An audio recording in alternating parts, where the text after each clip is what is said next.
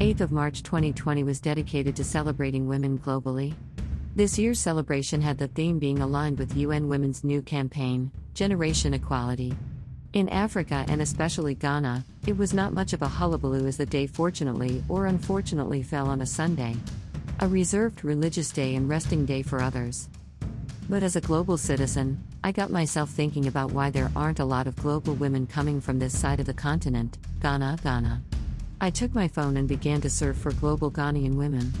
And sadly, I couldn't find a lot, not to even calculate the percentage of my findings. But I'd still use this opportunity to commend women making global impacts like Lucy Quist, Ghana's first female CEO of a telco, former Airtel and former vice chair of FIFA's Normalization Committee. Charlotte Kesson Smith Osei, who is UN International Elections Commissioner, and Ghana's first female and former electoral commissioner. You might be wondering why I mentioned just these two. These are some of the two people whose position affected decision making at the global level. I want to appreciate extraordinary women like Gloria Akuffo, who is Ghana's current Attorney General and Minister for Justice.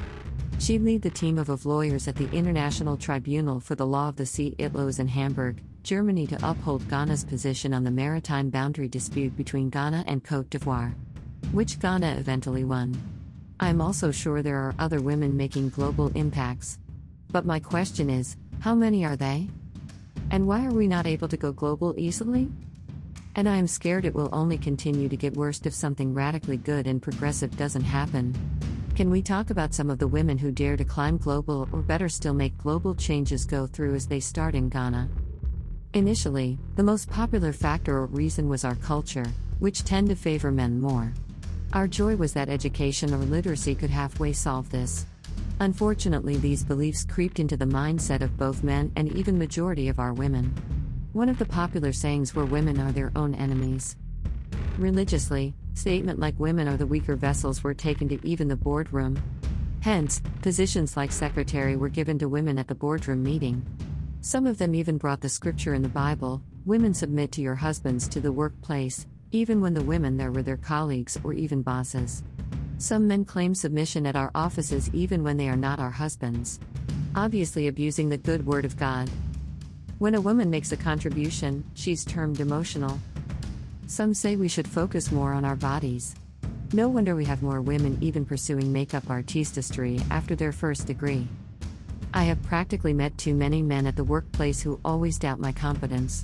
Some of them can even accuse you of sleeping with the boss when you're promoted.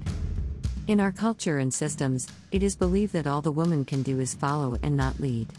So, just a few women hold management positions in some of Ghana's leading companies.